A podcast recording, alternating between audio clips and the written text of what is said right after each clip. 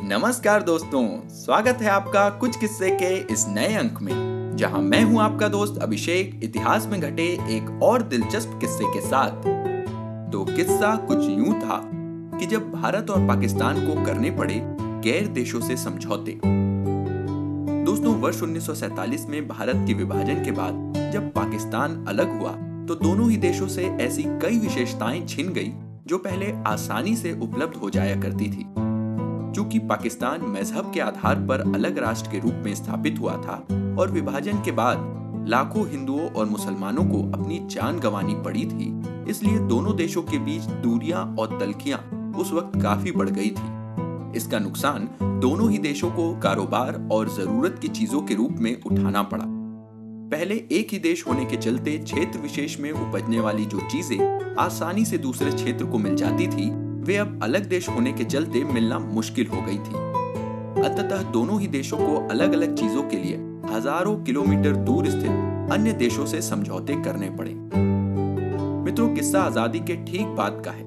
हुआ यूँ था कि जब पाकिस्तान अलग हुआ तो भारत के लोगों को सूत और कपास मिलना बंद हो गया, जबकि पाकिस्तान को भारत के बिहार की विशाल खदानों से निकलने वाले कोयले से वंचित होना पड़ा। सूत और कपास के अलावा अनाज, फल, कपड़े और मसाले सहित ऐसी कई चीज़ें थी, जिसके बिना सामान्य जनजीवन नहीं चल सकता था। लेकिन दोनों देशों का विभाजन हो चुका था, इसलिए जो चीज़ें भारत में उत्पादित होती थी, वे पाकिस्तान नहीं भेजी जा रही थी और पाकिस्तान में उपजने वाली चीज़ें भारत को नहीं आ रही थी।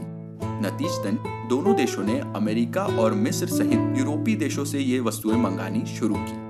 मसलन भारत को सूद के लिए मिस्र से समझौता करना पड़ा, जबकि पाकिस्तान को कोयले के लिए अमेरिका के शरणागत होना पड़ा। इस प्रक्रिया में दोनों ही देशों को सामान्य से कई गुना ज़्यादा लागत आती थी, किंतु बंटवारे के घाव इतने गहरे थे कि दोनों ही देश एक दूसरे से व्यापार समझौता करने को कतई राज़ी नहीं थे।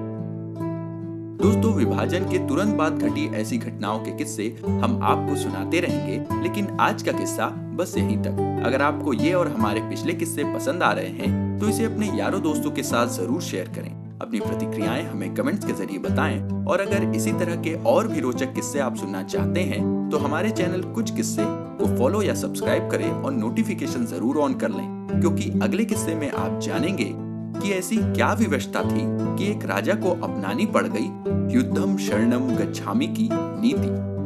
तो दोस्तों, आज के लिए बस इतना ही। जल्द मिलेंगे इतिहास में घटे एक और दिलचस्प किस्से के साथ।